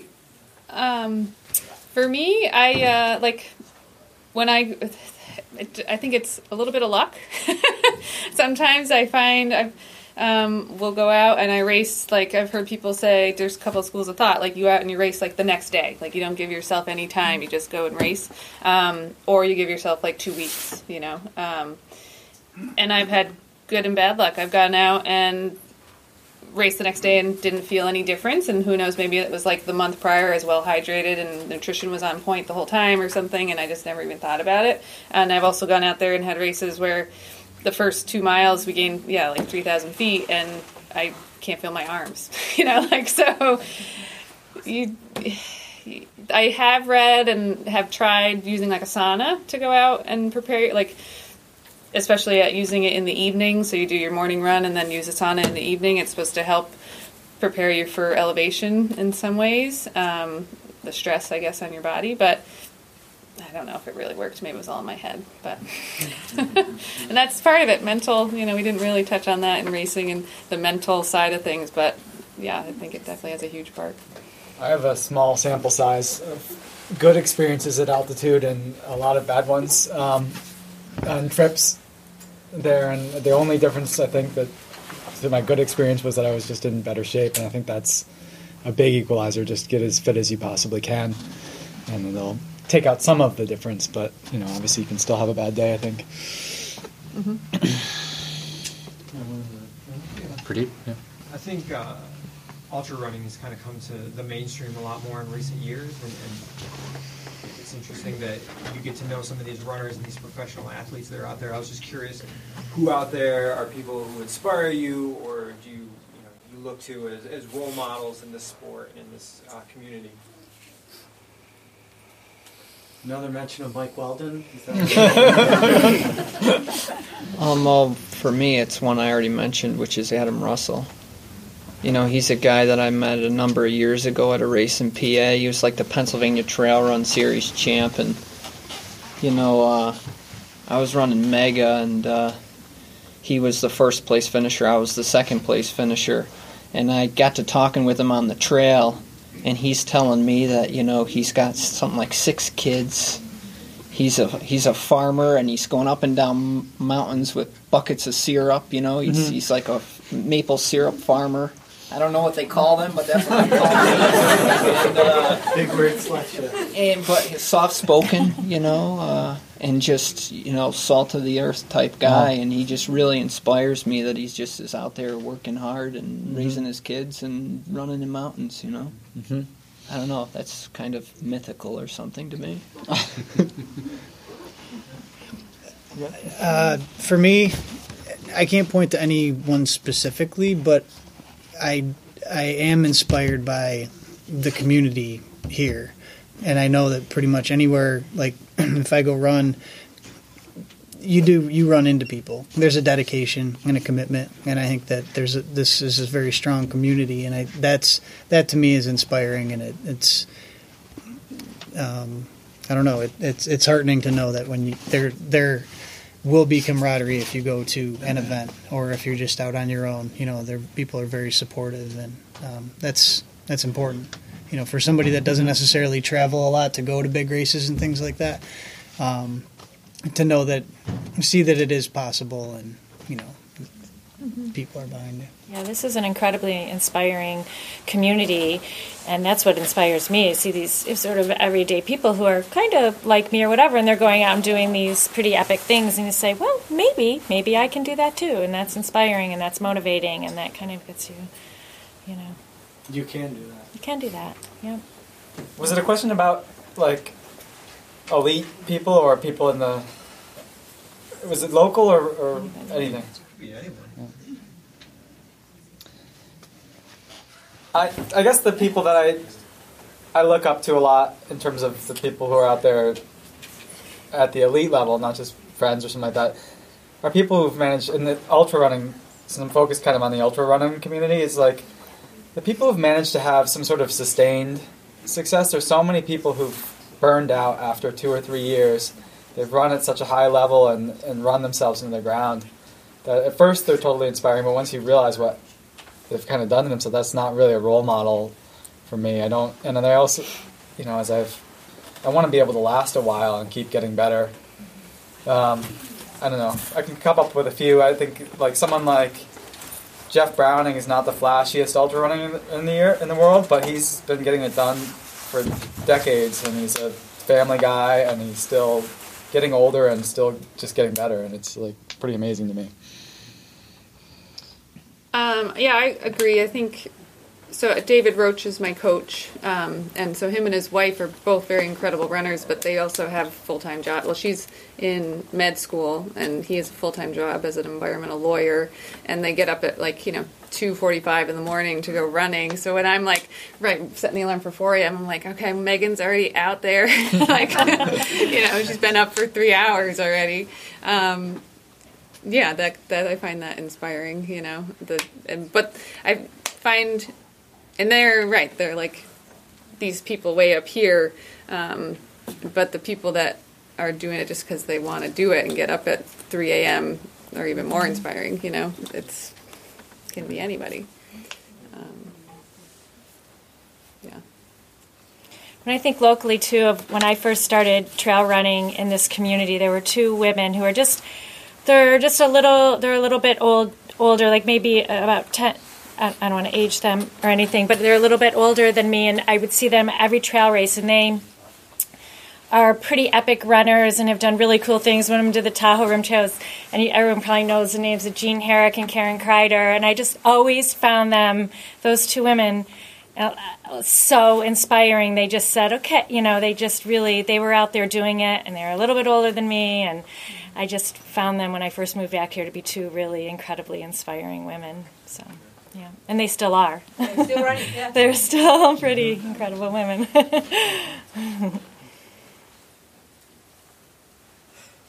Um, so I have one last question. We did say eight o'clock. Um, if I could impose, Matt, could you tell us a fish story? You got to have a fish story. All right, I got a fish story. Yeah, of course you have the fish story. Um, so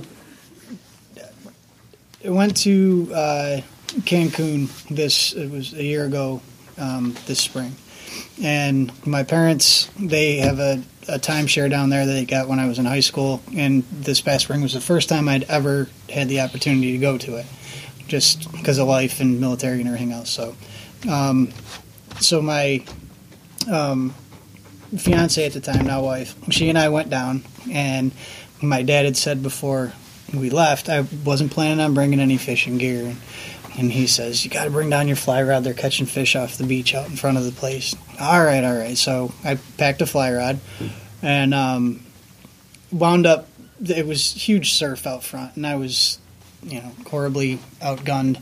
There was nothing I was going to be able to do to cast a fly rod out into, you know, strong wind and everything else. So I wound up picking my way across the highway, around a hedgerow, and I snuck onto the golf course.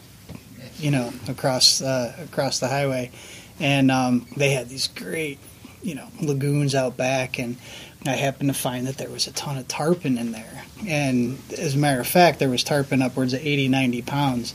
And I got, um, I caught a couple of juveniles the first day. The second day I snuck on, and I caught um, six that were over 80 pounds. And I didn't actually land them, but I put them in the air. So, so you know, with tarpon, there's if you if you actually touch a fish with like your fly and they jump, that's called putting them in the air. And that for you know most fly fishermen is like, all right, fantastic. If you can get them to the boat, even better. But you know, it's called a pro release. They usually come off and then they're they're gone. But if you can get them in the air, it's awesome. If you can get them in the air and it's like in area this big, it's even better. So uh, the next day I went out, and now I'm really pushing my luck because you're not supposed to fish there. I'm totally sneaking around the back and everything. And, um, and but this particular day, now you know, my dad had warned me about crocodiles and what have you, and and and I saw because the tide was out a little bit, and I saw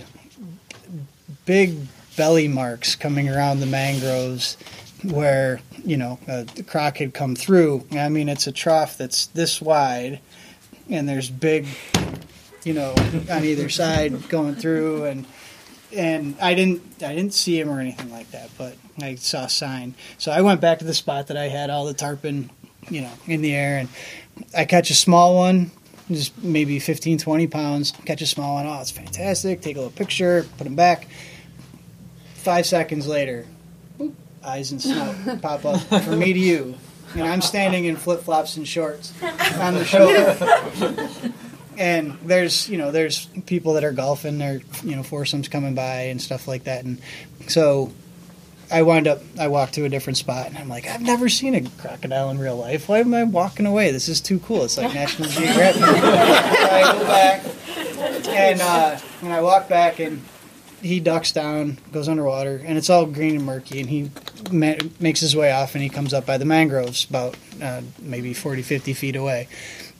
I'm like, all right, well, he's far enough away now. It's not like he's just going to leap from there, and I'm in some imminent danger. So I went back to fishing, and I cast my fly about 20 feet away from him. He rose. I thought he was like a four or five foot croc, right? I, I'm no judge of croc length, just based on eye to snout distance and all that. So he, all of a sudden, my fly hit the water, and he surfaced full body, nine foot mm-hmm. long. Mm-hmm. And I did one of these, and it was like one little swish to the tail, and he put his nose right on the fly, and oh, then it's he like went, getting them in the air. and he, he he chomped down on the fly, and it took me three seconds to realize what the hell happened. I was like, "He's got my fly." So I strip I strip line in, and I come tight against him, and now I was well, hell. and I get the line back on the reel and everything, and now I'm standing there, and it's this standoff. I've got a nine foot log, this prehistoric nine foot log that's just floating there on the surface.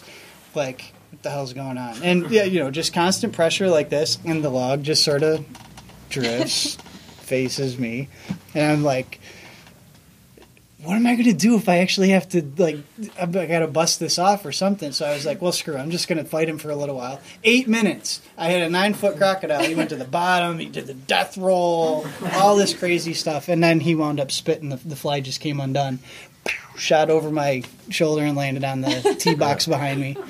And I reeled it in. I was like, all right, I'm done for the day. I'm going back. and uh, the ranger came around and wound up busting me as I was walking out. And he says, "No fishing allowed. Can you give me a ride back?" yeah, so that's that's the craziest fish story I got. Wow.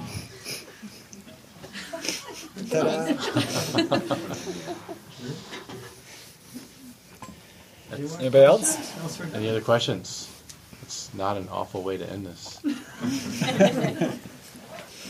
Uh, wow, that was a great evening. Uh, I've got a lot of thank yous. Um, one announcement, though, is that if you'd like to chat with Sarah a little bit more, she's agreed to lead a sunrise run tomorrow morning, sunrise or not. Cool. Yeah, probably in the rain, but 6 a.m. Ellison Park at the dog park. We'll run for an hour-ish or so. Going to find a diner afterwards for some calories. If that fits in your schedules at all, please join us. She also has some demo shoes, some Sportiva demo shoes. Uh, limited sizes, of course, uh, to try out if you're interested. But 6 a.m. we'll be down there at Ellison. Uh, but many thanks to you guys for coming out tonight. Many thanks to everybody here on my panel. Awesome stories. And Chris O'Brien. Ah. These guys. Thanks for leading us. Bye. thank you guys.